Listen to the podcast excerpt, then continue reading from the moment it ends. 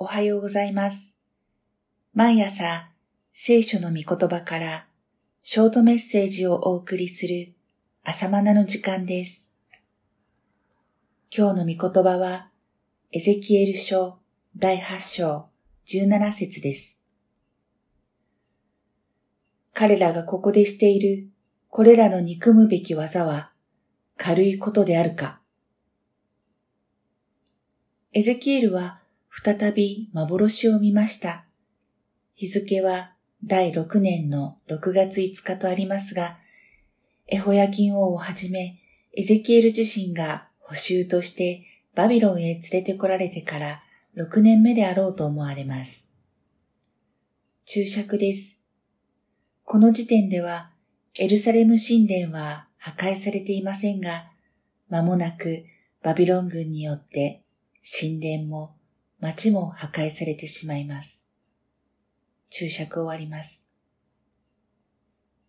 幻によってエゼキエルはバビロンから遠く離れたエルサレムの神殿を見させられました。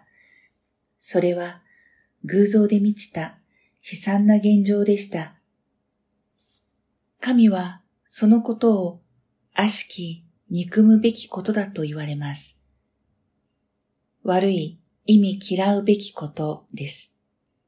三つのことが指摘されています。1、偽りの神々の像が神殿に置かれ、壁面には獣や偶像が彫刻されている。2、タンムズ神のための泣きの儀式をする人々がいる。タンムズとは幼くして死んで生き返った息子を抱いている母親の像のことです。3. 太陽を拝む人々がいる。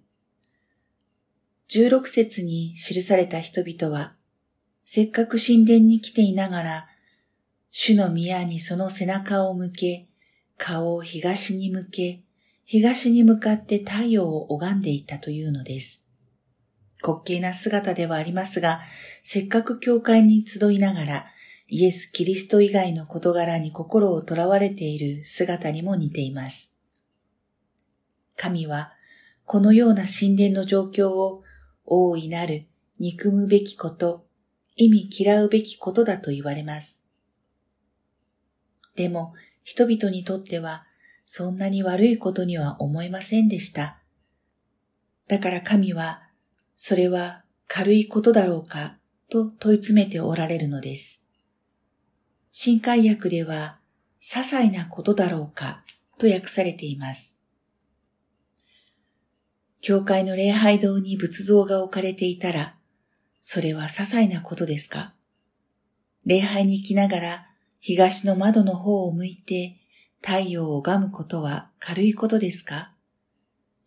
新約のクリスチャンにとってはとてもおかしなことです。